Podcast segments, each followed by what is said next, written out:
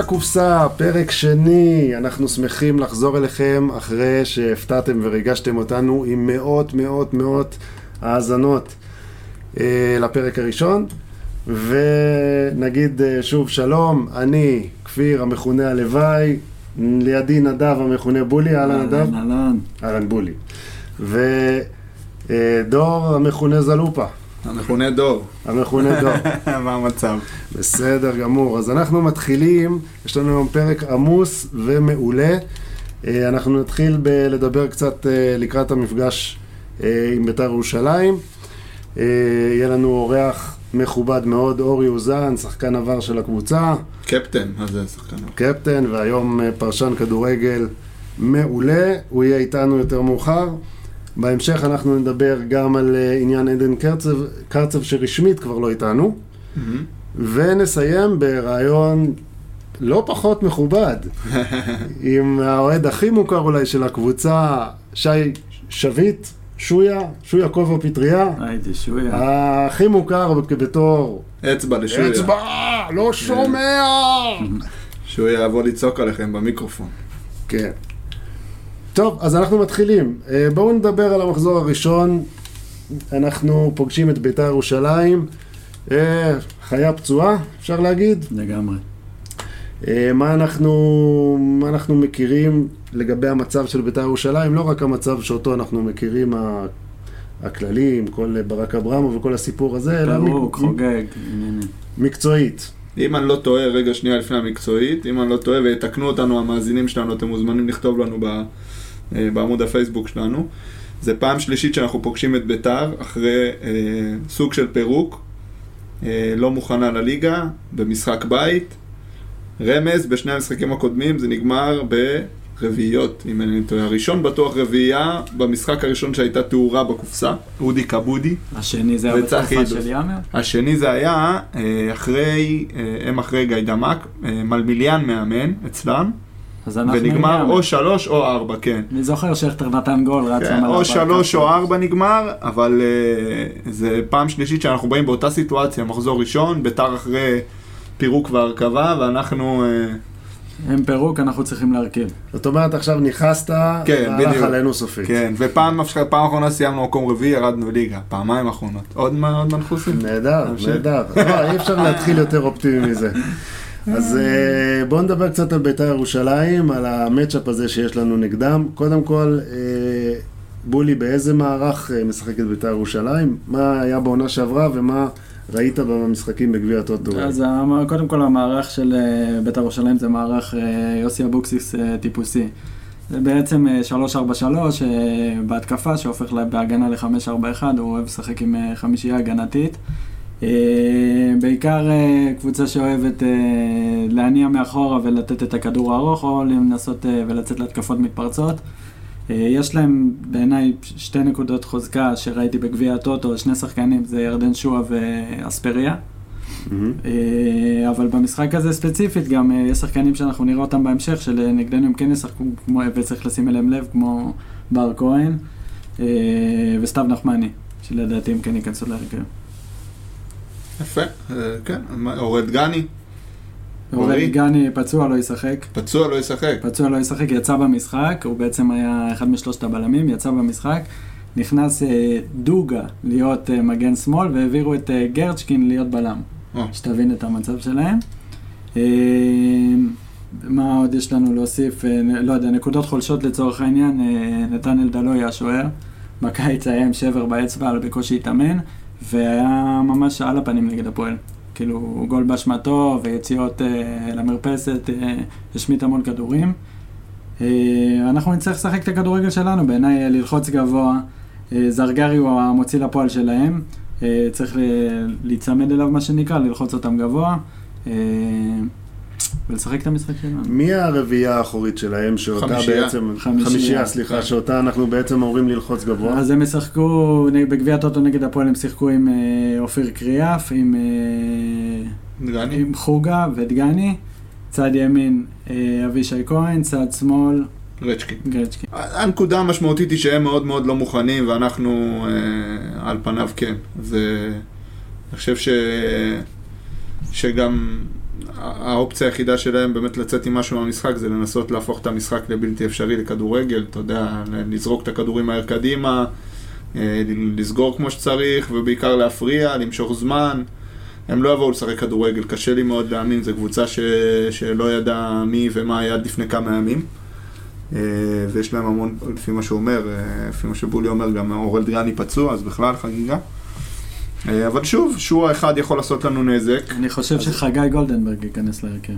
חגי גולדנברג, מיודענו. נכון.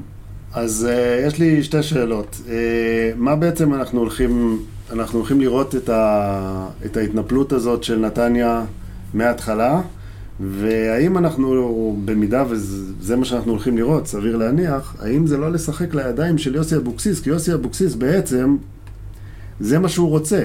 הוא רוצה שתתנפל עליו, הוא שולח את הכדור הארוך ומנסה לעקוץ אותך. בזה יוסי אבוקסיס מצטיין, בזה כן, הוא מפורסם. אבל אתה כן קבוצה שלוחצת טוב, ראינו את זה בעונה שעברה, ראינו את זה גם אה, נגד אה, בשקשיר. אתה כן קבוצה שלוחצת טוב, ואם אנחנו רואים את המשחק נגד הפועל, שהם כן אה, ניסו קצת אה, להניע מאחורה, הם איבדו 22 כדורים בחצי שלהם, שזה מלא למשחק. מתי לחצנו טוב קבוצה עם שלושה בלמים? בקדנציה של בני? בוא נחשוב. מתי היה מצ'אפ כזה? כי זה, אני, לא, אני חושב שאין הרבה קבוצות שמשחקות שלושה בלמים בליגה. לא, אבל גם הנתון שהוא הביא עכשיו, בעצם אה, אה, מחזיר אותנו לזה שאולי, הרי בני, דיברנו עליו הרבה דברים טובים, אחד הדברים שהוא יודע לשנות את הקופסה.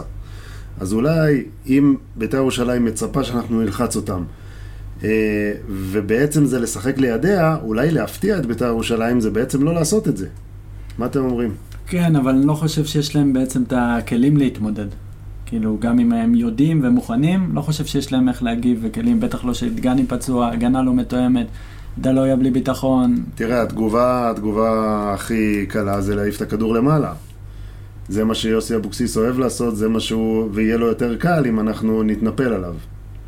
אני חושב שביתר תנסה לעשות דבר אחד, זה להגיע למצב שירדן שואה מקבל את הכדור, מצליח להסתובב, איפשהו באזור העיגוד של האמצע, ונותן את העומק לאספריה או לחלוץ אחר שיהיה לידו, אם זה נחמני או אני לא יודע מי ישחק שם, אבל אני משער שאספריה כי הוא מאוד מהיר ועושה תנועות לעומק. ואני חושב שזה הכלי ההתקפי הבאמת היחידי שביתר יכולה לבוא ולהביך אותנו. עם, עם ירדן שואה, שזה בעצם, ה, זה הטיקט שלו, הוא בא אחורה, הוא מקבל את הכדור, הוא מצליח להסתובב, הוא נותן את המסירת עומק שהיא... ירדן שואה הוא עשר בגוף של חלוץ, הוא לא באמת חלוץ. אמ, אז אני חושב שזה הדבר המסוכן היחיד. אם אנחנו נצליח לנטרל את זה ולמנוע מה, מה, מהכדור, למנוע את, ההגעה של הכדור אליו, ובטח למנוע ממנו להסתובב, אז אנחנו נהיה בסדר, ועוד פעם...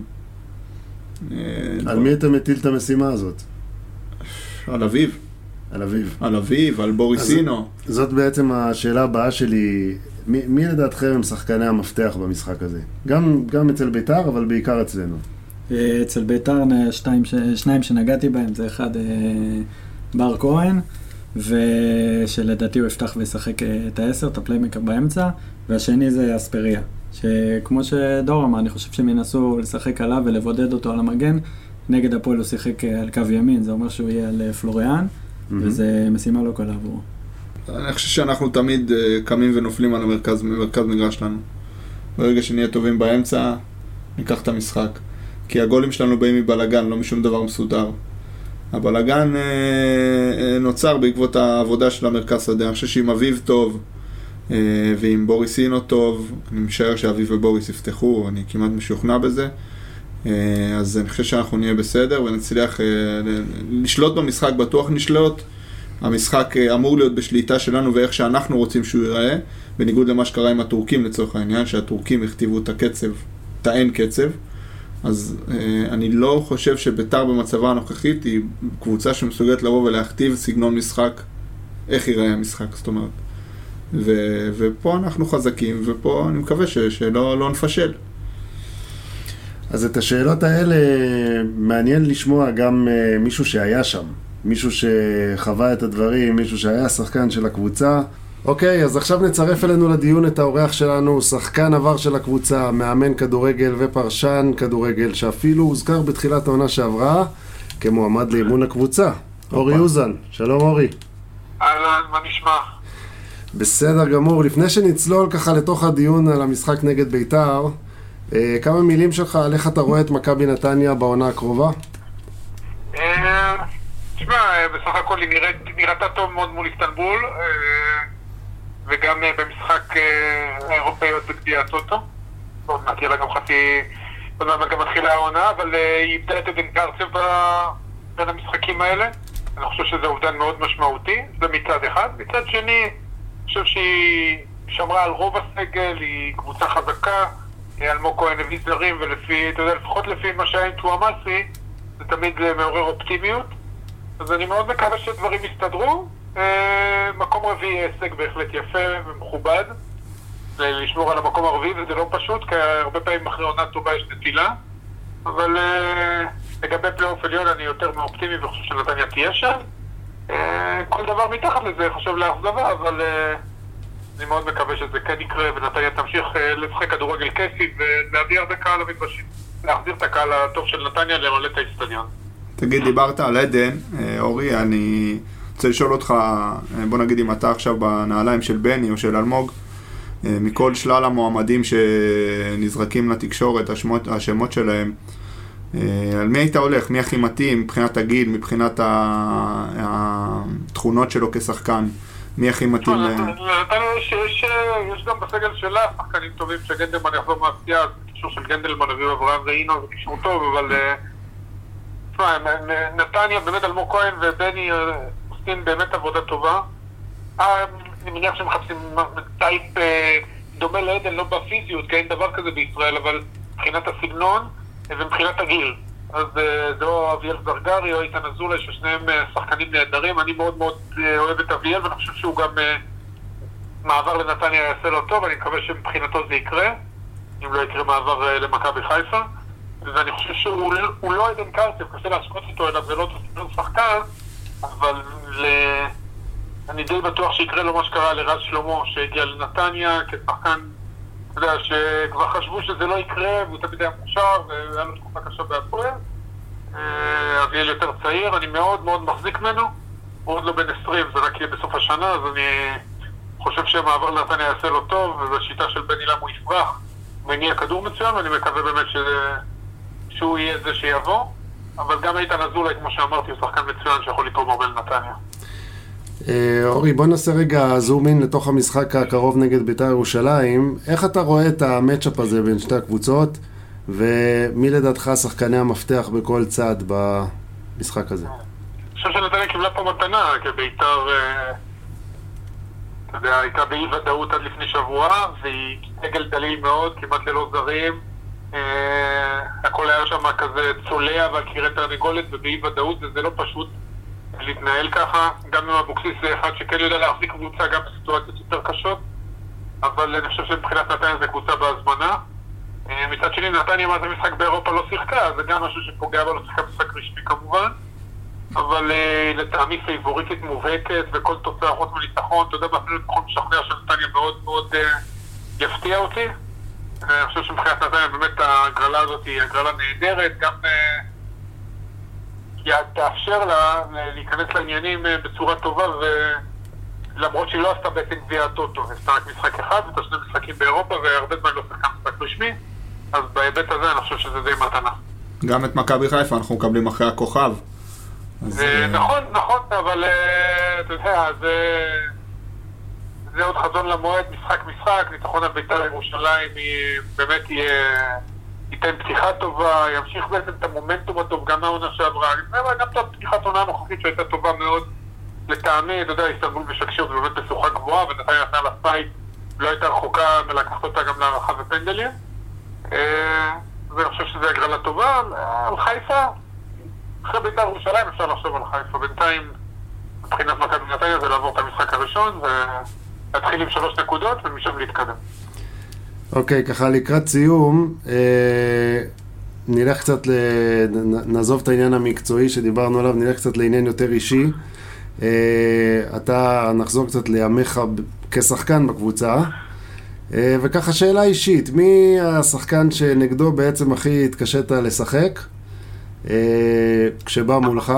ועוד שאלה, טיפה יותר אה, מורכבת אולי, אם היית היום שחקן, מי השחקן שממנו היית הכי חושש כ... ש...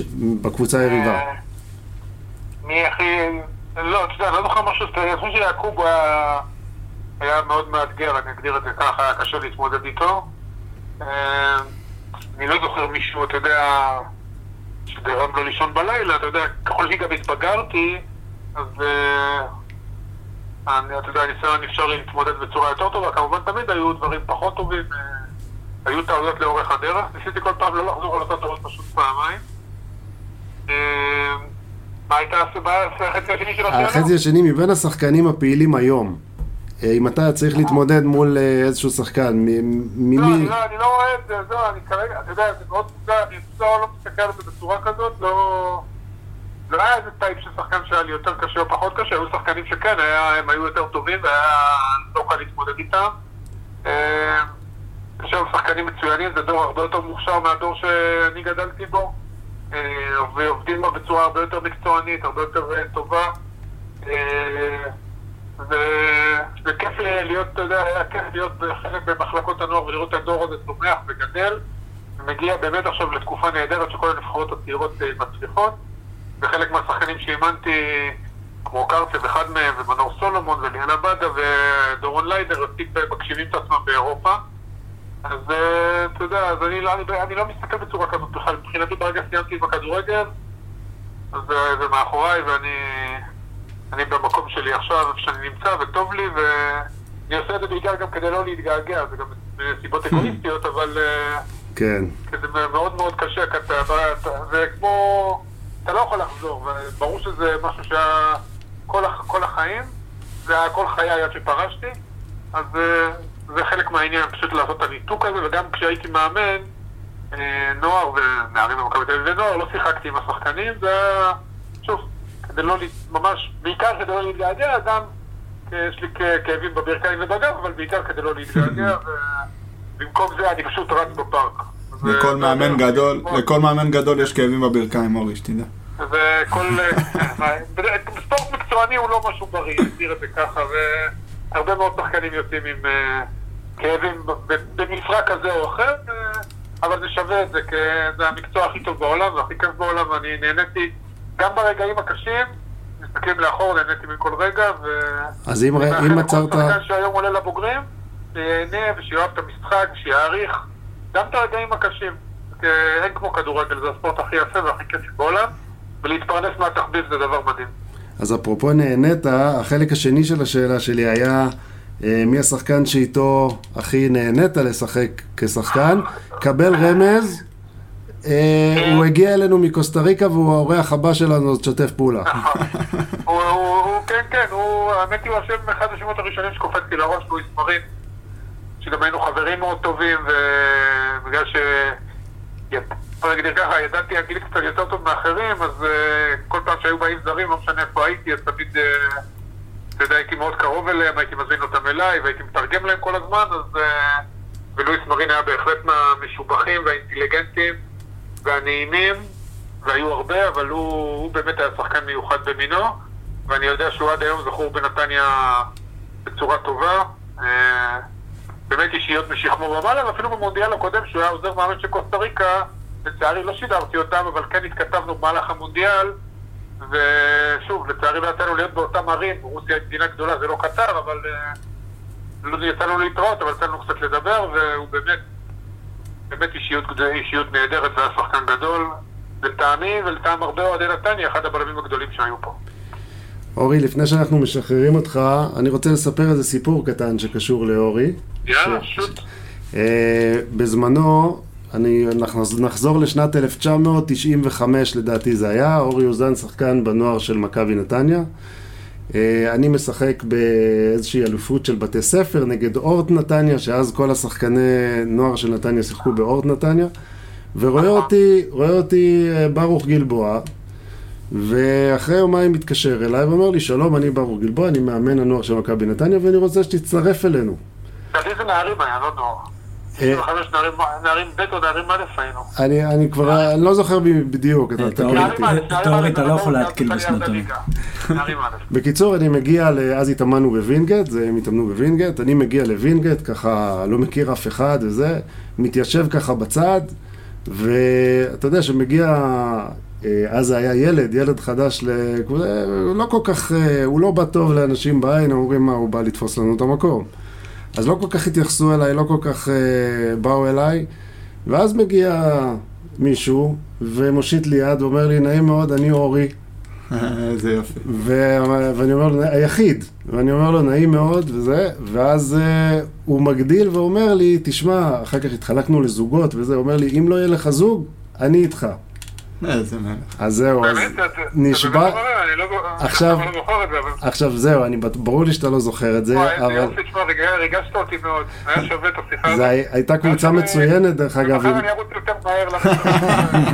הייתה קבוצה נהדרת עם, רמי גלם וקובי חסן ושלומי וילדר, זכרונו לברכה, ועוד המון שלומי, המון, לברכה. היו לנו המון, נכון. המון שחקנים טובים שם, ואני לא החזקתי מעמד שם, אה, אחרי חצי שנה אני עזבתי, ככה היה לי קשה, אבל אה, הנה, המסר בעצם הוא... תהיו אנשים טובים, תעשו מעשים טובים, זוכרים לכם את זה לכל החיים אחר כך. יפה. זה זה הכי חשוב, זה- גם, אתה יודע, במובן מסוים, אה, זה מתקשר, תמיד כשהיו באים זרים, אני אומר לך, זה היה אותו דבר, זה... לא יודע, זה משהו... זה משהו מבית, ואני גם ניסיתי, כשאימנתי נוער ונערים במכבי, תמיד כאילו להעביר את הדבר הזה לילדים שלי. קודם כל, בסוף, 97% מהשחקנים שגדלים במחלקות הנוער לא נהיים שחקנים. והמטרה שלנו היה, הייתה, או שלי לפחות, גם של במחלקות הנוער שעבדתי, כי הכי חשוב שהם יהיו בני אדם, וזה כל הזמן הייתי אומר להם, תהיו בני אדם יותר טובים. אם הצלחתי בדבר הזה, זה יותר חשוב מזה שתהיו שחקנים. ברור שאני רוצה שתהיו שחקנים יותר טובים ולעזור, אבל קודם כל תהיו בני אדם יותר טובים. וזה אני חושב שזה מעל הכל, גם אה, לפני כדורגל ולפני הכל, קודם כל להיות בן אדם, בן אדם לחברו. אם אה, נצליח להיות שחקנים, וואלה, הרווחנו כפול. אז אין, אין מסר טוב מזה, אין מסר טוב מזה לסיים את השיחה. אורי אוזן, תודה רבה רבה שהצטרפת. תודה, אורי, תודה רבה. תודה, תודה, תודה. רבה. להתראות, ביי ביי. לילה טוב. אז תודה לאורי, ואורי נגע כאן בנקודה מעניינת, הוא אמר, נתניה פיבוריטית מובהקת למשחק. אמ, אתם ככה גם רואים את הדברים, ועוד דבר, בואו ננסה אה, לדמיין את ההרכב האופטימלי שלנו נגד בית"ר. אני חושב שבני יעלה עם, אה, קודם כל, אה, קונסטנטינו המשחק, הוא מורחק, אז כרם יפתח. כמובן איתמר ניצן, גלאבו ורז שלמה. פלוריאן ארטרץ בכנף השמאלית. אני, עוד פעם, זה קצת אה, משאלת לב שלי זה שאוחנה יפתח, אני לא יודע להגיד אם זה יקרה או לא. אה, אבל אה, נשמע שהוא לא יפתח. יכול להיות שמיכאל, ש... שיובל אשכנזי יפתח.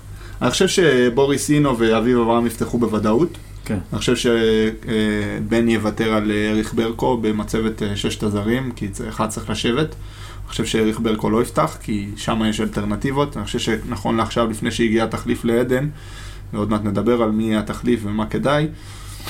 אה, אני חושב שבוריס אינו ואביב יפתחו במרכז המגרש בוודאות. אה, אני משער שיובל אשכנזי יפתח לפניהם, אה, כקשר יותר התקפי. אה, ושלישייה קדמית, אה, אה, זלטנוביץ', אה, גיל יצחק וטאו מסי. אתה חושב שהוא יפתח עם אה, זלטנוביץ' על הקו?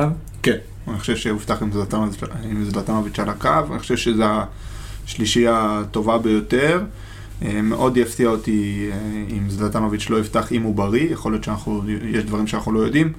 אה, אני חושב שנכון לעכשיו זה השלישייה שהוא מעדיף לפני רוטמן, אבל אני חוזר ואומר, בעיניי החלק המשמעותי הוא מרכז השדה, ואם אנחנו נהיה טובים שם, אז זה פחות משנה אם יפתח מקדימה, פטריק יפתח בוודאות, ואני חושב שגיל יצחק אחרי התצוגות שלו בשלושת המשחקים שהוא שיחק, למרות שנגד מכבי הוא החמיץ, הוא עדיין עבד והיה טוב, ודיברנו עליו בפרק הקודם.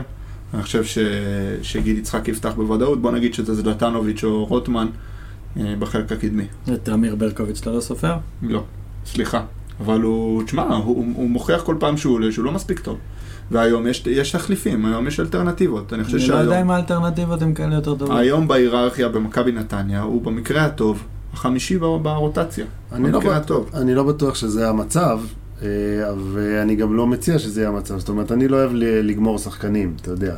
אה, נכון, הוא לא היה מספיק טוב נגד הטורקים, עדיין קבלת ההחלטות שלו, שזה הדבר... זה משהו שהוא צריך לשפר. זה משהו שצריך. לשפר, מדברים אבל על לא זה לשכוח הרבה. שזו הייתה העונה הראשונה שלו בליגת העל, והוא כן קיבל גב, כן קיבל הזדמנות, אבל... אה, אני חושב שיש לו, את ה- יש לו נתונים בסיסיים, שאם הוא צריך לעשות שיפור משמעותי, אין ספק בקבלת ההחלטות, אבל אם הוא יצליח לעשות את השיפור הזה, הוא נהיה שחקן לגיטימי כמו כל אחד כן, אחר. אבל זה עניין של תהליך, הוא לא יקום ביום אה, שבת בבוקר ויגיד מהיום אני מקבל החלטות. כן, כן, זה תהליך, יש, זה לא אה, למשחק כן, הקרוב. הוא שחקן צעיר, הוא יכול להתפתח, הוא כישרוני מאוד, אי אפשר להגיד שלא. אני חושב שיש בעיה בעוצמות, ויש בעיה בפער שבין ה- ה- היכולת שהייתה לו בליגה הלאומית להביא את העוצמות שלו לידי ביטוי, אה, לבין מה שהוא יכול לעשות בליגת העל. אני חושב שבליגת העל הוא, הוא נכון לעכשיו, קשה לו, קשה לו. מעטות הקבוצות שהוא יכול נגדם לחגוג ולעשות טרילילים טרילילם על הקו ולעשות מה שהוא רוצה. יהיה לו קשה. אני חושב שבנקודת זמן הזו, הוא הפחות טוב מבין השחקנים בחלק הקדמי. עוד פעם, יש את עניין הזרים, וכל זמן שאין פה תחליף לעדן, אה, בוריס אינו יפתח בוודאות, אני- גם בני מחזיק ממנו, זה לא סוד. אה, אני הולך עם זלטנוביץ', גיל יצחק וטועמאסי, אבל אני לא מחליט. אף אחד מאיתנו לא כן. מחליט, רק בני מחליט, וטוב שכך. נכון, שיחליט בני ואנחנו נתעסק בענייננו. אז אה, טוב, אז אנחנו דיברנו על ביתר, ומתוך הנושא הזה של המחזור הראשון נגד ביתר, אנחנו במחזור הראשון הזה, אה, לראשונה נשחק ללא עדן קרצב, שעזב אותנו רשמית לדינמו מוסקבה. אה, כבר, כבר התייחסנו יחד עם פרימו בפרק שעבר לגבי האם ההחלטה היא נכונה, לא נכונה וכולי, דשנו בזה. בסופו של דבר עדן קיבל את ההחלטה, גם לטעמי ההחלטה הנכונה של כל הצדדים, אבל uh, אנחנו בעצם נשארנו בלעדיו, ועכשיו נשאלת השאלה, uh, מבחינה סטטיסטית, מה בעצם הוא תרם לנו? זאת אומרת, מה, האם יש פה איזה אובדן גדול? האם יש פה איזה חוסר שכרגע אין לנו שום דרך להתגבר עליו, או שעם כל ה-הו-הא סביב עדן קרצב הגדול, בסופו של דבר, מבחינת נתונים, יש הרבה אולי שחקנים שיכולים להחליף אותו. בולי. שמע, לפני, לפני הסטטיסטיקה, עדן, בראש ובראשונה זו הנוכחות, המנהיגות. יש דברים אה, שהם מעבר למספרים. כן, מעבר למספרים, אני בטוח שעוד מעט אה, בולי ייגע במספרים, המספרים שלו, המספרים שלו מעולים, אבל עדן, עדן הוא, ההשפעה שלו הייתה קצת מעבר לכך, ואני חושב ש, שפה יהיה החיסרון הגדול, כי מישהו יצטרך לקחת את המנהיגות באמצע, אה, מישהו יצטרך לקבל את הכדור עם הגב למגרש ולהסתובב, שזה החלק אולי הכי קשה בקש, של קשר אחורי. אה, וגם אני חושב שאיכשהו נשנה קצת את הסגנון, דיברנו על זה גם בפרק הקודם, שעכשיו אין לנו 6 טבעי, אז אנחנו נשחק עם שני מספרי 8. עוד, אה, דובלו סינקו, פעם קראו לזה שני מספרי 5 בארגנטינה, כאילו שני קשרים אחוריים. יכול להיות שכ... אני חושב שככה נשחק עד שיגיע 6, אם יגיע 6. אה, אבל אה, אם אה, בולי יודע לספר לנו מספרים, מה עדן אה, עשה מעבר למה שראינו ומעבר לידיים, לקהל, הלאה, הלאה, קדימה. בעל הבית. אז מה הייתה התרומה של אה, עדן בולי? בוא תגיד לנו, מה איבדנו? טוב, אז אנחנו בעצם ניגע בכמה פרמטרים שמאפיינים קשר אחורי, וניגע במספרים של עדן. אז לצורך העניין אנחנו ניקח ממוצע מהשנה שעברה, אה, 53 אחוזי הצלחה בטאקלים, 65 אחוזי הצלחה במאבקי אוויר, 76 אחוזי הצלחה במסירות מדויקות, 0.19 במסירות מפתח מדויקות, בוא נקרא לזה בניסיונות שהצליחו, ו-1.36 עיבודים למשחק בחצי של הערב. שזה לא אחוז, זה פשוט אה, מקרים פר משחק. זאת אומרת, כן. אה, עיבוד נקודה שלוש למשחק בחצי שלנו. נכון.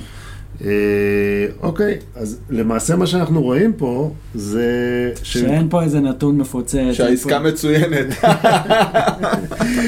לא, בעצם זה תומך את מה שדור אמר, זאת אומרת, הערך של עדן, אנחנו רואים במספרים, הוא לא משהו, זה לא איזה שחקן על שאיבדנו, הערך הכללי שלו, מה שנקרא, יותר גדול מסך חלקיו. כן, בול, בדיוק. הוא לא שחקן של סטטיסטיקות. נכון, אבל הוא המנהיג שלנו, הוא זה שדוחף קדימה, הוא זה שסוגר את השטחים שאנחנו לוחצים קדימה. אה, וכן, יש לו דברים שהם אה, מעבר למספרים, כמו שאמרנו. תראה, מה שמעודד במספרים האלה זה שברגע שיביאו לו מחליף, אה, זה לא מספרים ש... ששחקן טוב בעמדה הזאת לא יכול לפחות להשתוות אליהם. חד משמעית. נכון, אבל אה, שוב, ד- יש תחליפים ואנחנו צריכים למצוא את מישהו שיתאים בדיוק לנקודה. אז, בוא, אז בואו נדבר באמת על, ה, על השמות שנזרקו לאוויר.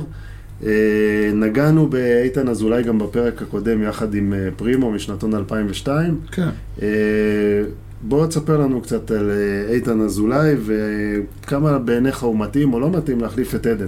אני אספר קצת על איתן, כי זה אה, ילד שראיתי מגיל מאוד צעיר, בוא נגיד מגיל, אה, מילדים א', ראיתי אותו במכבי נתניה, אה, במשך שנתיים עד שהוא עזב. הוא שיחק ב- ב- בתור ילד, בתור מספר 10, אה, ועם השנים ככה זז אחורה.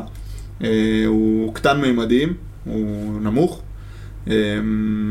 מאוד זריז, מאוד אגרסיבי.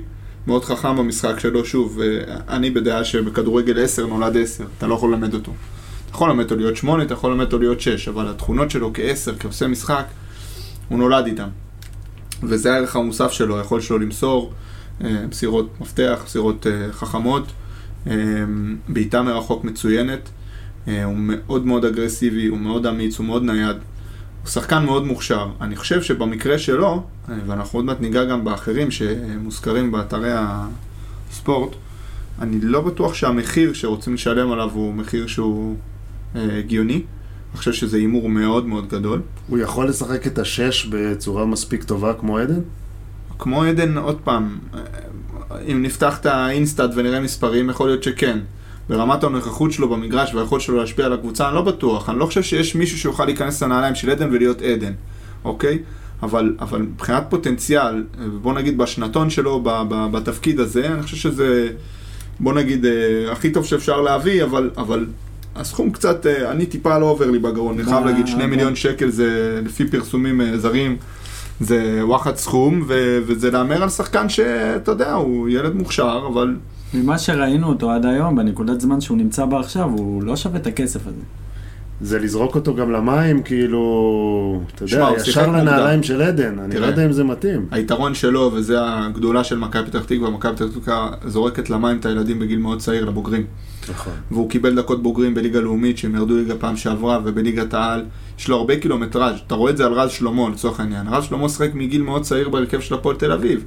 אז, אז אתה מקבל שחקן שכבר, את רז שלמה קיבלת עם איזה 70 הופעות בגיל 21, אתה יודע מתי הוא עבר לפה. כן. איתן זה אותו סיפור, איתן שיחק המון המון המון כדורגל בוגרים, וזה יתרון מאוד גדול. עוד פעם, הוא, הוא, הוא פרוספקט מדהים, הוא באמת, אה, הוא, הוא יכול להיות אה, תחליף מצוין. השאלה אם המחיר הוא משהו ריאלי, והשאלה אם המחיר הזה הוא לא איזה משהו שישב לו על הגב אה, ויפריע לו להביא את היכולות שלו לידי ביטוי, וזה הימור מאוד גדול, אבל עוד פעם, אני אמרתי את זה גם בפרק הקודם, אני חושב שהדבר הכי נכון עבור נתניה עכשיו היא להמר. כדי למצוא את השחקן הבא.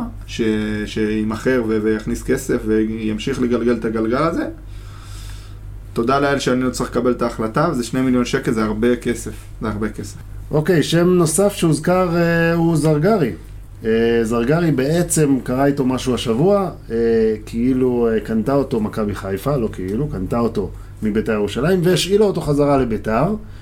אה, ופתאום היה איזה דיבור שלמרות שהוא מושאל לביתר, עדיין יש איזה עניין סיבובי שהוא יכול לגמור לא, בנתניה. זה פשוט לא סגור, הוא פשוט לא חתם, לא, לא, העסקה הזאת לא נחתמה.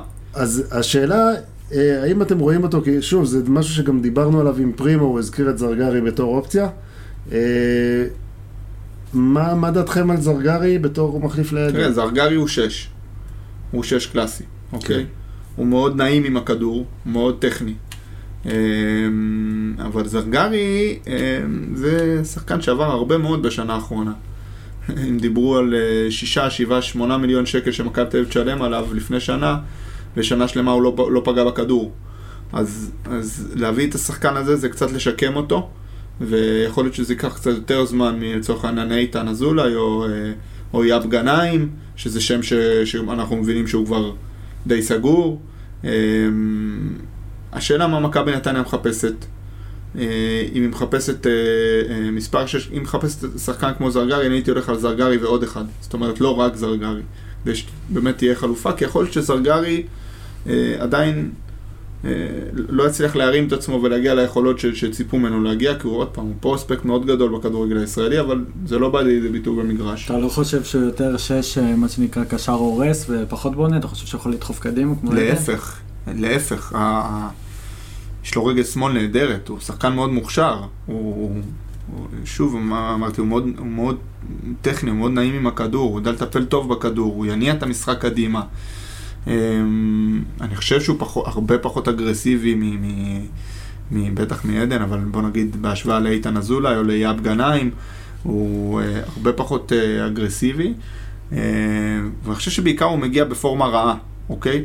להביא שחקן בפורמה רעה זה... אבל אתה יודע שאותו דבר קרה גם עם רז שלמה, אני זוכר שרז שלמה עבר אלינו, אני זוכר אוהדי הפועל, שמתקשרים כן. אליי וצוחקים עליי ואומרים לי, תודה שלקחתם את הדבר הזה מאיתנו. כן. והיום, רז שלמה אנחנו כבר דיברנו על זה, אחד הבלמים הכי טובים בארץ, אם לא ה. הוא פוטנציאל מאוד גדול, לכן אמרתי, כל שחקן שתביא עכשיו, בפרט אחד שתשלם עליו כסף זה הימור. אביאל זרגרי יכול להיות בינגו של החיים, אוקיי? כי הוא שחקן, אין מה לעשות, הוא שחקן. צריכים לקרות אלף ואחד דברים כדי שזה יתפוס. גם ההצלחה של עדן, זה לא מובן מאליו שזה קרה, עדן עבר שנים לא טובות. זה יכול גם ללכת הפוך. אז, אז עוד פעם, אני אני מקווה שמאמינים בו ורוצים אותו, ואם יביאו אותו וייתנו לו את הגב ויתמכו בו. תשמע, הרבה היום בכדורגל המודרני, הצלחה של שחקן אה, היא בעיקר תלויה במבנה האישיות שלו. אם אין לו, אם אין לו אישיות חזקה, אם אין לו ביצים גדולות, יהיה לו קשה, אוקיי? אז uh, הוא שחקן מאוד מעניין. גם הוא, גם איתן אזולאי מעניין מאוד. Uh, עוד, הדבר האחרון בנקודה של עדן קרצב, uh, בעצם מי הבא בתור? זאת אומרת, מי העדן קרצב הבא של מכבי נתניה, שפתאום מגיעה הצעה מרוסיה או ווטאבר, ואנחנו נאלצים להיפרד ממנו? אה, מי אתם רואים כאקזיט הבא?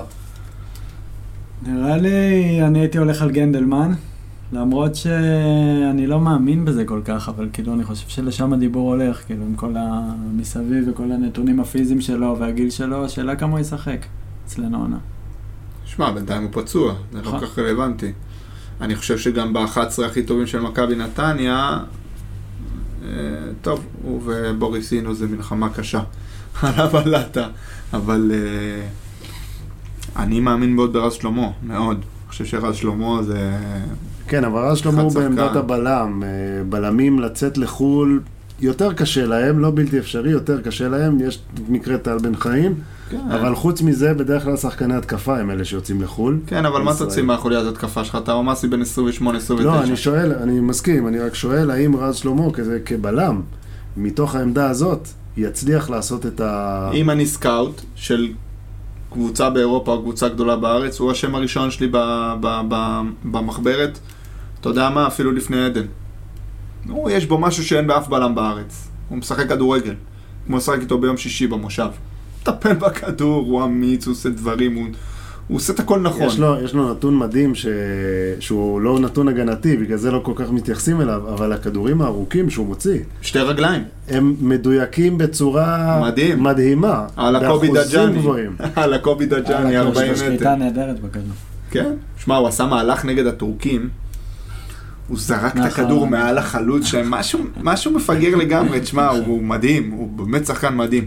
קשה לי להאמין שהוא יישאר פה הרבה זמן, עוד פעם, אם הוא ימשיך ביכולת הזאת, אני חושב שהוא, אצלי הוא בטופ של הרשימה. אבל, אבל חבר'ה, הלו, יש פה סוגיה מעניינת עכשיו חמה, מה מביאים במקום עדן? מה אתה מביא? את מי אתה מביא? יש לך צ'ק פתוח מעל סגל. תתפרע. נו. אליאל פרץ. כן. מאור לוי. זרגרי, איתן אזולאי. מאור לוי לא יכול לשחק את השש לדעתי. למה, אליאל פרץ יכול? גם לא. כן. ומאור לוי זה לא. הברקה, גם עדן לא היה שש, הפכו אותו לשש. אני חושב שאליאל פרץ יכול להיות, תפסיד אותו התקפית. אליאל פרץ שש זה קצת uh, מרחיק לכת. אה, כבר מהמרים, וכסף לא שלנו, בוא נשתגע. זרגרי אמרנו, איתן אזולאי אמרנו, אייב גנאים. כן. אמ, גוני נאור לאופציה? גוני נאור אחלה שחקן. שאלה אם הוא על המדף, לא נראה לי. נשמע שלא. נשמע שלא? זה מה ש... אין לנו ענייני דיומה היום, בעניין הזה, אה? אין לנו ענייני דיומה היום. היום ה... זה בושה. היום הפינה בחופשה. אה, צריך להגיד שאנחנו מקליטים בטיימינג, בגלל שאנחנו טסים לחו"ל וכולי, כן. אנחנו מקליטים בטיימינג שהוא קצת רחוק מהמשחק, ולכן אנחנו נזהרים לא להגיד כל מיני דברים שיהיו לא רלוונטיים אחר כן. כך.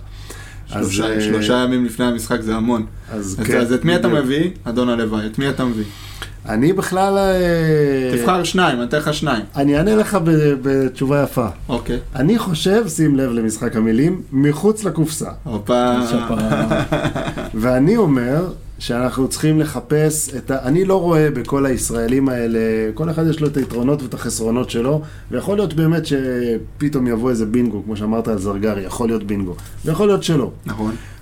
אני לא הייתי פוסל לחפש זר טוב. זה לא מאוחר, אני... אה. זה דיון ש... שכבר היינו בו. זה לא מאוחר. הנה דינמו מוסקבה מצאה זר טוב בעיתוי מאוד מאוחר. גם אנחנו יכולים, ואני חושב שבמידה ולא מוצאים, בש... וזה הולך לכיוון הזה, חברים.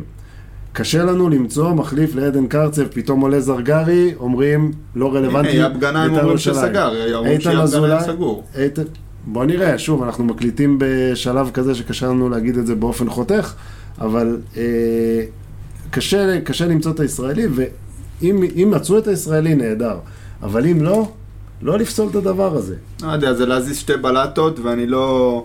כי אתה צריך לוותר על זר קיים, להביא זר במקומו. זה כמו שאתה משחק רביעיית הגנה, אומרים אל, ת- אל תעשה חילופים בהגנה, הם לא חייבים. נפצע לך המגן הימני, ואתה יכול להכניס את המגן הימני המחליף, או להעביר את הבלם, להיות מגן ימני ולהכניס בלם מהספסל. אתה מבין? אם נגענו במגן הימני, אנחנו מקבלים חזרה את כרם, שהרבה זמן לא שיחק, או לפחות אה, לא שיחק בהרכב. גם לא בטוח שהוא ישחק בהרכב. שחק, ישחק, ישחק. אה, קונסטנטין קונסטנטין מורחק. מורחק. נכון. אז אה, קונסטנטין מרקו. אה, איך אנחנו מקבלים את כרם למשחק הזה? מחיאות כפיים, בלי שירי שחקנים, אגב שויה עוד מעט ייכנס, נדבר איתו על כל מיני ענייני קהל. אה, וואלה, כרם אחלה שחקן, כאילו, דיברנו על זה, מה ההבדל ביניהם? אז ישחק כרם, ועידו וייר ימצא את מקומו על הספסל. טוב, אז... אה, אז לא אמרת לי את מי אתה מביא. אתה רוצה לשמוע את מה אני מביא? נו, אני מביא את אליאל פרץ. להיות שש. להיות משהו. בוא נגיד אליאל פרץ מה, אינו, ואז לת... אה, אתה מביא אני עוד אחד מביא ליד... שניים, אמרת שמותר לי שניים. אני מביא את אליאל פרץ. הוא יש לו צ'ק פתוח, הוא לא... אה, לא, ואני חוסך כסף למועדון. אליאל פרץ זה. בחינם, אתה צדיק בסך הכל. ואייב גנאים זה בשקל וחצי, זה בשביל שיעברו בבקרה, זה באגורות. אני מביא את שניהם. אוקיי. לא זרגרי ולא איתן, ואני אוהב את איתן. עקבתי אחריו הרבה, אבל זה הרבה כסף. הנה אני מביא לך שניים ובחינם, בלי כסף. רק תחתים. ואז הסגל סגור. אפשר ל- לשחק את הכאילו אנחנו נהנים מכדורגל ולבוא לסבול כל שבוע. אז זהו, אז יש מישהו שבאמת בא כל שבוע, שאנחנו קראנו לו היום שיהיה אורח שלנו. אין אחד שלא מכיר אותו, אנחנו נקרא לו להיכנס לאולפן ואז נמשיך. אגדה. אז שלום לשי שביט, או כמו שהוא מוכר בקהל, שויה, או אפילו בשם המלא שלך, שויה כובע פטריה. אין אחד שלא מכיר אותך מהברזל, עם הזקן הגדול, והכובע, ומעל הכל איך שאתה מרים את האצבע. איזה כל כבוד, איזה כל כבוד. היציע, אצבע! תן לנו איזה אצבע, אחד רק בעדינות על המיקרופון. אצבע! זה היה בעדינות. עדינות לגמרי. איזה כבוד אבל. מעכשיו קוראים לו רק שויה. בלי שי. אין, שויה. איזה פאנל, אז זה שויה. בופה, בולי, הלוואי. אה, כבוד. מורנו ורובנו. וולקאם, וולקאם. אז שויה, בוא תספר לנו איך מגיע הילד מהמושב, בכלל לא גדל בנתניה, להיות האוהד הכי מוכר ביציע. מזל שאתה לא מגזים. הכי מוכר ביציע. מזל. פעם היה עמי כפיים הכי מוכר ביציע, היום זה שויה. ויי ויי. יש בחור קוראים לו ויי ויי, מכירים אותו? כן. עונה לי תקלה, בחרתי חברים לא נכונים. כיתה ד', נושא אישי. ויי ויי עושה נושא אישי, מכבי נתניה. איך נפלתי בזה? אני עד, עד היום בוכה. קראתי נושא אישי, אמרתי, אבא, אבא, קח אותי למשחק של נתניה. קח אותי למשחק. התחלנו ללכת משחקים. תיכון, טרמפים, משחקים. התגייסנו לצבא, עדיין משחקים. וואי, אכלתי אותו בגטים כל התיכון על נתניה. נכון. אתה מבין, אני ספרתי אליפויות. גם בעונת ירידה של 95-6, עד היום אתה סופר אליפויות. רק אתה סופר. אותם. אני אסביר לך מה הייתה ההתערבות. הוא כל עונה, כבר אה, 40 שנה, 30 ומשהו שנה, הוא כל תחילת עונה בטוח שנתן לו לקחת אליפות. כן. עכשיו, אני ראיתי בזה פוטנציאל כלכלי. ואמרתי לו, בוא נתערב. אם נתניה לא לוקחת, אני נותן לך, אני נותן לך מקום ראשון שלך, 2 עד 14 שלי. והתערבנו על מה זה הבגטים בקיוסק של הבית ספר זה היה. 72 בגטים. עד היום הוא חייב לי חמישה בגטים בקיוסק. כל שולם. אני בטוח שהוא יחזיר. אז תגיד לי, אתה, דיברנו על זה שאתה אופטימיסט חסר תקנה, כבר 30 ומשהו שנה, אתה רק רואה אליפויות כל תחילת עונה. מה, מה אתה מרגיש בעונה הקרובה? מה הולך להיות בעונה הקרובה? תראה, א', יש משפט, אין לי ציפייה, זה מקום לאכזבה. נתחיל שם. אבל, אבל, אבל, מותר לחלום. ואם אתה חולם, תחלום בגדול.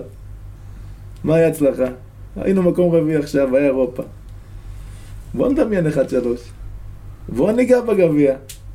בוא נעשה איזה קצת עניין. נו, אני מריח פה עוד בגט. לא, לא, עזוב, בוא, לא נרד ליגה, זה המטרה שלנו כאוהדי נתניה. לא- נתניה לא תרד. רק זה. קודם כל זה המוטו, נתניה לא תרד. אבל בואו, אנחנו חולמים עכשיו. על מה אתה חולם? תראה, אנחנו בפרק הקודם עשינו ככה ניחושים, והכי גבוה היה אה, דור שאמר מקום שלוש. אני אמרתי מקום חמש. אפשר להתערב על איזה בגט על הסיפור הזה. צריך להגיד שכשאתה אומר מקום חמש זה אופטימיות כאילו חסרת תקנה, אתה נכון. כאילו תמיד הכל שחור ואין כלום, ו- ואם אתה אומר מקום חמש, אז יש מצב שהנבואה שלי היא... קוראים לזה ריאלי. אז בואו, בואו. רגע. בואו ניקח את העונה הספציפית הזאת. שכל אוקיי. הישראליות עכשיו עדיין באירופה. כאילו, חזק באירופה. אם לא עונה כזאתי, אם לא נצליח לדגדג את השלוש הראשונות, אז באיזה עונה כן? אתה תצליח לדגדג, אבל אתה לא יכול לקחת אליפות, שויה. אם הם חצי עונה עכשיו תקועים על אירופה, אז אתה לא יכול, רצף כפרה, משחקים. גם אם הם מגיעים לחצי גמר קונפרנס, וחיפה זוכה בליגת אלופות, אתה לא יכול לקחת אליפות. מבינים את הבעיה שלי בפאנל הזה? אתם אפילו לחלום לא מה יודעים. לעשות? אה, לחלום, בחייאת רבאק, ירדנו ליגה שלוש לא פעמים, אני בעיניים. אתה מדבר כאילו אתה מכיר את שויה. כן. מה- מה חשבת שהוא יגיד לך פה? כן, מקום ארבע? מה חשבת שהוא יגיד לא לך? מקום ארבע, לא. אבל עונה כזאתי, שחיפה עכשיו בליגת אלופות עוד רגע. באר שבע ומכבי תל אביב שלב בתים. הם לא היו בליגה, לא מעניין אותם עד דצמבר הליגה. ובכל זאת, בוא נחלום. אפשר לחלום. בוא נתחיל, בוא, יש לך מחזור ראשון בית"ר, תן להם בראש, הם מפורקים. תגיע לחיפה הם אחרי אחרי הכוכב האדום, בוא, מי אנחנו? דיברנו מקודם עם אורי אוזן, אמר נתניה אה, פיבוריטית מובהקת במשחק הזה. נגד ביתר. אתה מסכים איתו? נגד בית"ר? נגד בית"ר. אם אנחנו לא מנצחים את בית"ר, אפשר להסתכל על ציוד. נגמרה העונה לפני שהתחילה. איך אתה רואה את הקהל של נתניה לעומת קהלים אחרים, ומה אתה לדעתך צריך לשפר, לשנות? תראה, דבר ראשון, הקהל של נתניה, קהל מספר אחד בארץ. 40 שנה מדבר, אפילו ים סוף לא נפתח, מגיעים למים לא שותים אף פעם, והם שם. קיר צהוב. קיר צהוב, מגיעים. קשת צהובה. לא, לא מפסיקים להגיע, בוא. יש לך 4,000 מנויים היום, שעשו מנוי לדבר הזה שנקרא מכבי נתניה, שאין שום סיבה. אין, לא ראינו שום הצלחה, יש פה... בוא, בוא, כל המושב פה אוהדי נתניה. על הדמיונות שלי. אמיתי, בוא, כל ה... מגיל גן עד כיתה ו', כולם חולים צריך- נתניה, כאילו עכשיו זה עכשיו האימפריה הכי גדולה בישראל. זה משהו ששווה לדבר עליו, זאת אומרת, אצלנו פה במושב, שויה, הוא לא רק דמות ביציע, הוא דמות פה, בכל כל הילדים של המושב הפכו להיות אוהדי נתניה, כי הם רואים אותו. את ההוא מכפרס על הברזל. הם רואים אותו, כן, והוא דמות מפורסמת מבחינתם, והוא בא ואומר להם, הם לא מבינים, כן. הוא בא ואומר להם, חבר'ה, נתניה, אין משהו אחר, זו קבוצה הכי זה טובה הרבה יותר בארץ. גרוע מזה. א', משפחה ענפה. בוא, המילה הראשונה שהילד יודע להגיד אחרי אבא ואמא זה צהוב עולה. בוא תראה, זה שתי מילים. בגן יש צבעים, נכון? נו. לך לכל השכבת גיל של יוני עכשיו. מה זה? צהוב עולה.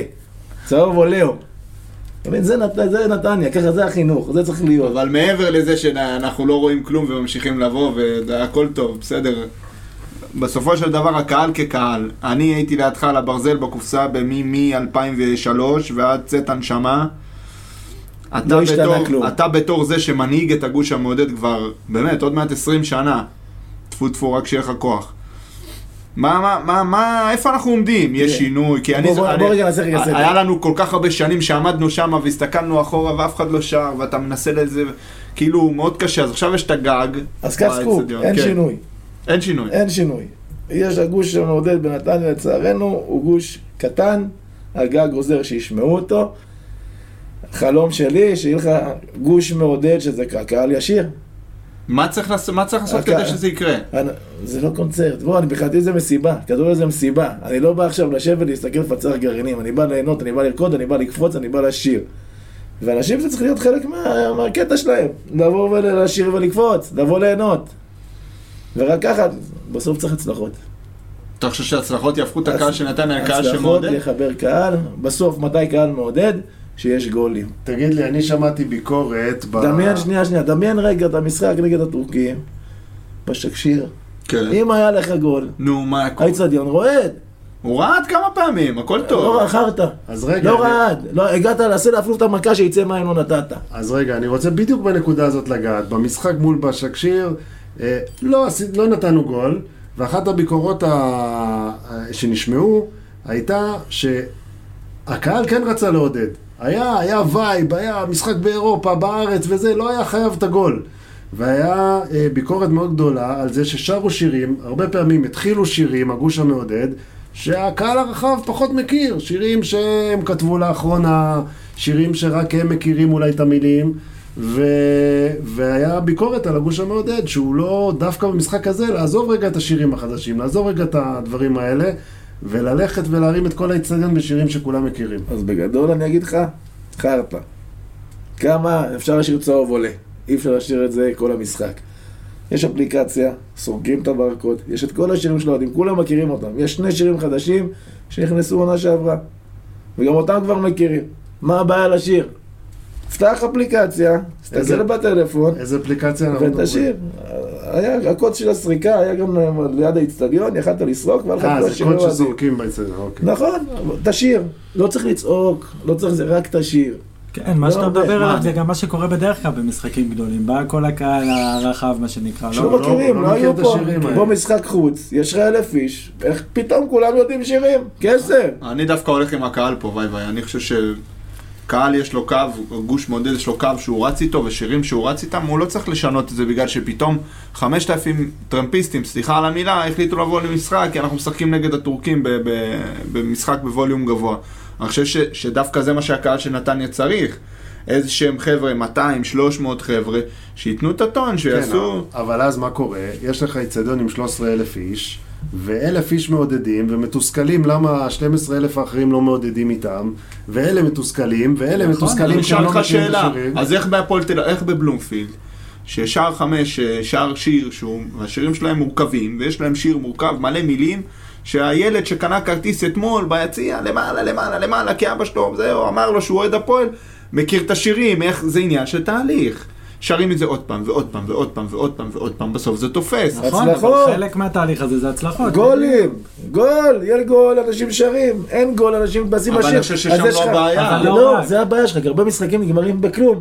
ואז מי שר? המאה איש שעומדים על הגוש, הם ישירו. אבל המאה איש שעומדים על הגוש, הרי אנחנו מה ניסינו לעשות כל השנים? להגדיל את המאה איש, אוקיי? כדי שיהיה באמת עידוד משחק שלם, צריך להגדיל את המאה איש. צריך 200 איש וצריך 300 איש. וזה הצלחה. ולא רק בתהלוכות, ולא רק באבוקות, ויש לנתניה אנשים ש... תקשיב, האנשים ש... ש... ש... בוא, כולנו מכירים, הרבה פרצופים לא השתנו 20 שנה.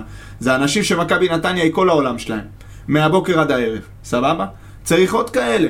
עוד כאלה שיבואו למשחק, לשיר ולעודד ולדחוף את הקבוצה. נכון. זה לא חוכמה לשיר אחרי שהם חוטפים גול, כדי להראות שאנחנו מעודדים, שאתה יודע, שאחרי ש- אחרי שאנחנו בפיגור. יש לא, איזה משהו... אנשים בגוש זה- זה- זה מקצוע. כן, זה עוד נכון. עבודה, אנשים לא יודעים את נכון. זה. אבל זה לכל השבוע לעשות דגלים, לחשוב, לכתוב שירים, זה דברים שלוקחים זמן. זה לא קסם. עכשיו, הדבר הזה יקרה בקלות, רק שתהיה לך הצלחה, ואז אנשים ירצ- ירצו להצטרף לדבר הזה. ככה זה גדל, ככה זה קרה עם כל הקבוצות בארץ. תגיד לי, שאתה בפנטזיה שלך, שאתה, לפני שאתה הולך לישון בלילה... פנטזיות אתה רוצה איתי? לא, לא, לא, לא, לא. אני רץ. תעצור. מה, מה, מה, מה מבחינתך תצוגת העידוד המוש... של נתניה, כן? שהקהל של נתניה מסוגל להרים. מה מבחינתך יהיה רגע שבו תגיד, וואו, היום הבאנו הצגה. בוא נתחיל בזה שאני אישית מאוד מאוכזב השנה מכמות מנויים. לדעתי קבוצה שרצה כמה שנים אנחנו מצב בסדר, מקום רביעי אירופה. צריכים לעלות אצטדיון, בוא זה א' ב', אם אנחנו רוצים להתקדם לאנשהו ב- בכדורגל הישראלי, צריך להתחיל בלמכור את כל המנויים. מי אשם? למכור אצטדיון. מי אשם, המועדון או האוהדים? זה מי. אשם בזה שאין אה, sold out? ביחד, ביחד. הנה, היה לך sold out, נגד טורקים היה sold out. מינפת את זה לעשות מנויים? לא. אבל זה לא, זה לא מדד, עוד פעם, אתם מדברים פה על sold out כאילו לנתניה שמע, זה יש- פנטזיה אבל, אם היה לך עכשיו כל משחק, איצטדיון מפורק, האנרגיה והעוצמות שהיה לך, ב- שהשחקנים עולים לדשא, זה דבר אחר, קח את אבל אתה הקופסה לא במקום בימים הזה. אתה לא עשית, אתה לא עשית עשור של אליפויות כמו מכבי חיפה, לא יכול להיות לך איצטדיון מפורק כל משחק, זה לא עובד ככה, יש לך 3,000-4,000 איש שהם לא יכולים לעבור שבת בלי להיות באיצטדיון, הם באים. ומדי פעם באים הטרמפיסטים, משחקים גדולים, כן. חצי גמר גביע, גמר גביע, אירופה, וזה. אז, אז לבוא ולהגיד, אני רוצה כל משחק איצטדיון מלא, זה לא ריאלי. מה הייתה השאלה? תחזור עליה רגע. נראה לך שזה ריאלי. תקריא את השאלה. לא, לא, לא, תקריא אותה, תראה שזה ריאלי.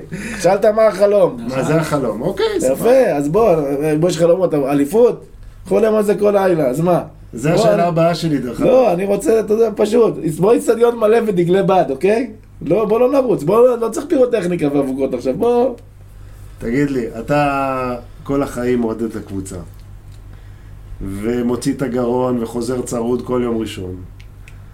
והשאלה, מה יהיה הרגע שבו אתה תגיד, שהגעת לטופ, שתגיד, כל השנים האלה שהוצאתי את הגרון, היה שווה לי בשביל הרגע הזה. מה הרגע המושלם מבחינתך? זה קל, שהקהל ישיר, שלא צריך אחד כמוני שיבוא ויגרום אני לא להם מדבר. על הקהל, אני מדבר מבחינת הקבוצה. תן לו פיסת מתכת לגעת בזה. מה היה עוד פעם? עוד פעם לא הבנתי פה משהו בשאלה איפשהו. איבדתי אותך. השאלה הייתה, כן. מה יהיה הרגע המושלם מבחינתך כאוהד? הרגע המאושר בחייך. אז יש הרבה רגעים מושלמים. לראות את כל הקהל שר ואני יכול לשבת בצד בכיף שלי ולשיר בישיבה. כיף, אליפות, כיף. תן לי גול. תן לי גול נגד בית"ר בטדי. אני הכי מאושר בעולם. למה רחוק? בוא נשאר בליגה. נתחיל בבסיס, זה כל כך הרבה, זה מסיבה, בוא, אנחנו, אני אענה בכל מקרה, לא משנה מה יהיה, אני אהיה פה ויהיה כיף. אנחנו נאחל למכבי נתניה, שיהיה להם עוד איזה 300 שויות שיבואו למסיבה. בדיוק. ואז יהיה עידוד מגניב. אבל זה הרעיון, מסיבה. יש לי עוד שאלה אליך. מערבי, תחתון או עליון? עליון, למה? חייב עליון. בחייאת שויה, למה? פעם אחת הייתם בתחתון, הקבוצה עשתה עונה לא נורמלית, לא היה דבר כזה, כדורגל מעולם אחר. בתחתון אתה על הספסלים, אתה על השופטים, אתה על השחקנים, כולם מטורפים, כולם בשיגעון. בסוף אתה צריך לא שישמעו אותך. אבל הקהל העליון. הקהל במיעוט. השחקנים שומעים אותו. על מה אתה מדבר? זה מה שחשוב. השחקנים שלך יותר טוב שאתה למעלה. מי אמר? אני אומר לך. בינתיים עברנו לעליון, עברתם לעני בתחתון, והקבוצה הפסידה לטורקים. רגע, אתה מתעורר. להגיד, הסטטיסטיקה- הטורקים זה לא בית"ר, הסטטיסטיקה. נגדך. הסטטיסטיקה נגדי, אבל הקהל נשמע בוא אני. חושב שהקהל של נתניה צריך להיות בתחתון. על הדשא. אתה- לא מבין בכדורגל, עזוב אותך. כדורגל אני מבין, ב- אתה לא לא. מבין בעידוד. צריך את הגג, צריך את האקוסטיקה. אנחנו רק בין 50 ל-100 איש ששרים. הטרמפיסטים, אני לא יכול להתחנן עליהם. הגג נותן לי את האפקט שויה, בחייאת. שויה, כל השנים האלה. מ-2003 חזרת לארץ, מאז אנחנו בתופים, דגלים, עניינים, כל השיגעונות האלה. תן לי משחק אחד שיצאנו והקהל היה הצגה. לא עכשיו הדגלים ברמת גן בחצי גמר וכאלה, משהו שהרגשת. שבתור זה שעומד על הברזל מחכה שהם ישירו פעם אחת שהם שרו. מה היה? יש לי הרבה זיכרונות מהקהל טרפת. אחד. לפני, המשחק שאני הכי זוכר, זה משחק עלייה 99. לקחתי מונית מתל ערד, להגיע לפתח תקווה. לא, לא בעידן הזה, עזוב את זה, אני מדבר איתך על העידן של ה... מדבר נגד הפועל עם כן. שחר- להגיע לפתח תקווה. שחר שמש נכון. משמיט לדומיטרסקו את אה, הכדור. דבר איתי על עידן תקווה. דבר איתי על עידן האולטרס, שמצופה מהקהל לשיר ולעשות חשמל. אתה מבין? מתי היה לנו רגע כזה? 2001, 2002 הורדנו את כל הקהל למטה לברזל בקופסה, מאז יש מאיתנו ציפיות. היה- מתי היה- היה? משחק אחד כזה, אני לא היה. זוכר. היה- לא, היה משחק חוץ. היה אחד. משחק חוץ בטדי, טדי. אם אתם זוכרים. שישבנו בפינה כזה, שישבנו בפינה. ונגמר המשחק, לדעתי הפסדנו 2-0, כן. ואחרי המשחק 45 דקות, כולם קופצים ושרים. אבל גם. שם היינו אלף איש. לא, שם היית כל היציאה, זה המשחק. עונה, מה ככה? רצה אליפות. אבל- אבל היית בסוף אלף איש בטדי, לא היה לך טרמפיסטים שהיו איתך. אה, ברור שהקהל שמגיע למשחקי חוץ זה הקהל. משחק אבל שכן אני זוכר. למכבי נתניה אין- אין 15 אלף אוהדים, יש לה 3,000. המשחק האחרון בקופסה. נכון. המשחק. האחרון בקופסה, נגד סכנין. נגד סכנין, עם השער בדקה ה-90 שם, בן ארוש. בן ארוש. שם היה אורגזמה. שם התפוצצנו. אתם זוכרים מה עוד היה במשחק הזה? זה מתקשר לנו לפרק הבא שלנו. הוותיקים. הוותיקים. ומי היה האורח. הכבוד של מכבי נתניה? מי היה שיהיה- גם את מי מוטה שיהיה עם ה- האורח שלנו בפרק הבא. פרק אה, שלוש. אה, הבאתי אותו משדה התעופה, וישבנו אז בקופסה היה את יציע העיתונאים הזה מאחורי השער, שם ביציע כן. הקטן, ישבנו וראינו את המשחק. היציאה סגול. לקראת סוף המשחק, זה הוא לא ראה את הגול של עומרי, כי הם היו צריכים ללכת להתלבש, הוותיקים כבר לקראת המשחק שלהם שהיה אחרי זה, אז לואיס פספס את הגול של עומרי, אבל אה, זה היה משחק מדהים, אין ספק. ושם הקהל באמת היה בהתפרצות. נכון. תגיד, שאלה, כשאתה עומד עם האצבע למעלה וצועק על כולם, אצבע! ואז איתך אני בלב. ולא משנה כמה חזק צועקים לך חזרה, איתך אני לא שומע. אני לא שומע! אתה באמת לא שומע? אתה, יש לך בעיה רפואית כאילו, או שאתה, אתה מבין שהם צועקים בכל הכוח? אני מאוכזב. נגד טורקיה, 13,000 נתניאתים, שויה צועק, כולם שומעים אותו. 500 איש מחזירים קול. מה הבעיה לצעוק פעם אחת כולם? למה לא להרעיד את היציע? שויה, תעביר מסר לקהל לסיום. תשאירו בישיבה, תשאירו. רגע, רגע, תעביר מסר, מסר לקהל, זה ההזדמנות, יש לך פה פלטפורמה, אתה איש חשוב ביציע, אתה יקר לליבנו. תעביר איזשהו מסר לדור הצעיר, עם כל הכבוד, אתה לא ילד, אתה כבר, אנשים לא יודעים, אתה, איך להגיד, רגל אחד בפנים. חצי מ-90 כבר יש לך. ו- ו- וזה לא טריוויאלי שאתה זה שעומד על הברזל וגורם לאנשים אחרים לשיר. תעביר מסר לקהל, בחייאת שויה, שיהיה עידוד יותר טוב. הצטרפו לארגון, בואו לגוש, בואו תשירו, בואו ליהנות, לא צריך להשתגע, רק לשיר, לשיר, כמו את התקווה. פחות ביקורת, פחות ריבים בפייסבוק, פחות לשיר, בלבולי מוח. אחרת, לא מעניין הפייסבוק. תבואו לעודד. בואו, לש... בואו למסיבה, בואו ליהנות, בואו לרקוד. אני רוצה להוסיף עוד משהו, אה, אני מקווה שאתה תסכים איתי. פחות שירים נגד אה, קבוצות אחרות, וההוא מניאק, וההוא זה, וכל הדברים האלה. יותר לעודד את הקבוצה של עצמנו. א', אני מסכים. אבל כשאני מסתכל על מכלול השירים של מכבי נתניה בסוף, יש היום שני שירים שיש בהם ניבולי פה, ובסוף זה גם חלק מהכדורגל. כן, שיש... אין מה לעשות, אני. בסוף אני רוצה גם להתפרק במסיבה הזאת, ואם השופט שופט, אז אני אשפיע, אשפיט לו את דעתי. בוא נקווה שה... אה, אני לא הייתי באצטדיונים שנה שעברה. אני אה, אה, רוצה לאחל לקבוצה ולשויה שהשנה הקהל יעשה שדרוג ביכולת כמו שהקבוצה עשתה. אמן. הביסה לגרמניה. שאלמוג יביא את האולטרה של דורטמונד אלינו. אז ל- החיבור הוא פשוט, אם הקבוצה תתחבר ונראה שערים, הקהל יתחבר. מאוד פשוט, בוא נתחיל באיזה חמישייה על ביתר, חולמים עכשיו, כן? אין 1-0 קטן. ואתה תראה, הקונצרט יתחיל. חמישייה. בסוף כל להקה טובה צריכה מנצח, זה הקבוצה.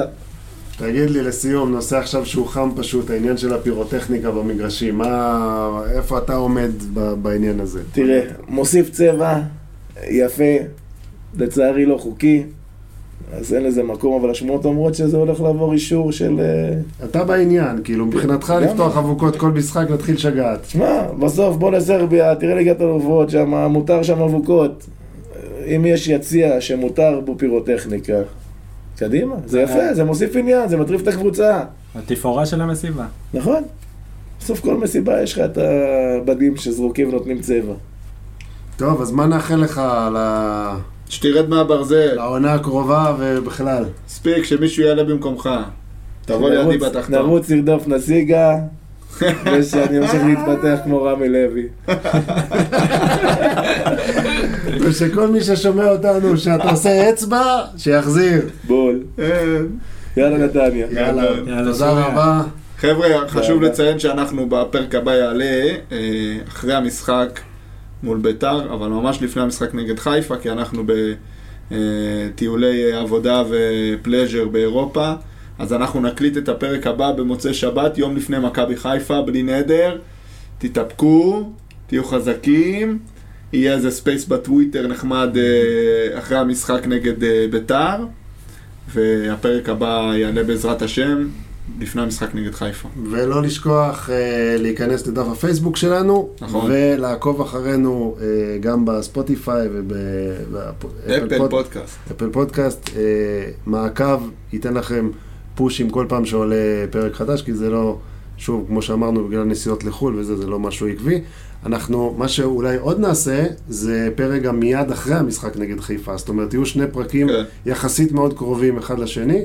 אנחנו נעלה פרק אחד לפני המשחק, ופרק אחד מיד אחריו. ונשמח לשמוע ביקורת, בסוף אה, הרבה מהמאזינים שלנו זה חברים, חברים ליציע, עוד פעם, אנחנו לא ילדים ואנחנו כמה שנים טובות ביציע, אז אם יש לכם ביקורת טובה, רעה, נשמח לשמוע, נשמח להשתפר, בסוף אנחנו פה כדי לדבר על נתניה ולעשות גוד טיים, כי זה מעניין הרבה אנשים. וואלה, נשמח אה, לשמוע אתכם, וזהו, שיהיה בהצלחה. יאללה, נתראה בשמחות, ויאללה נתניה. יאללה נתניה! יאללה נתניה!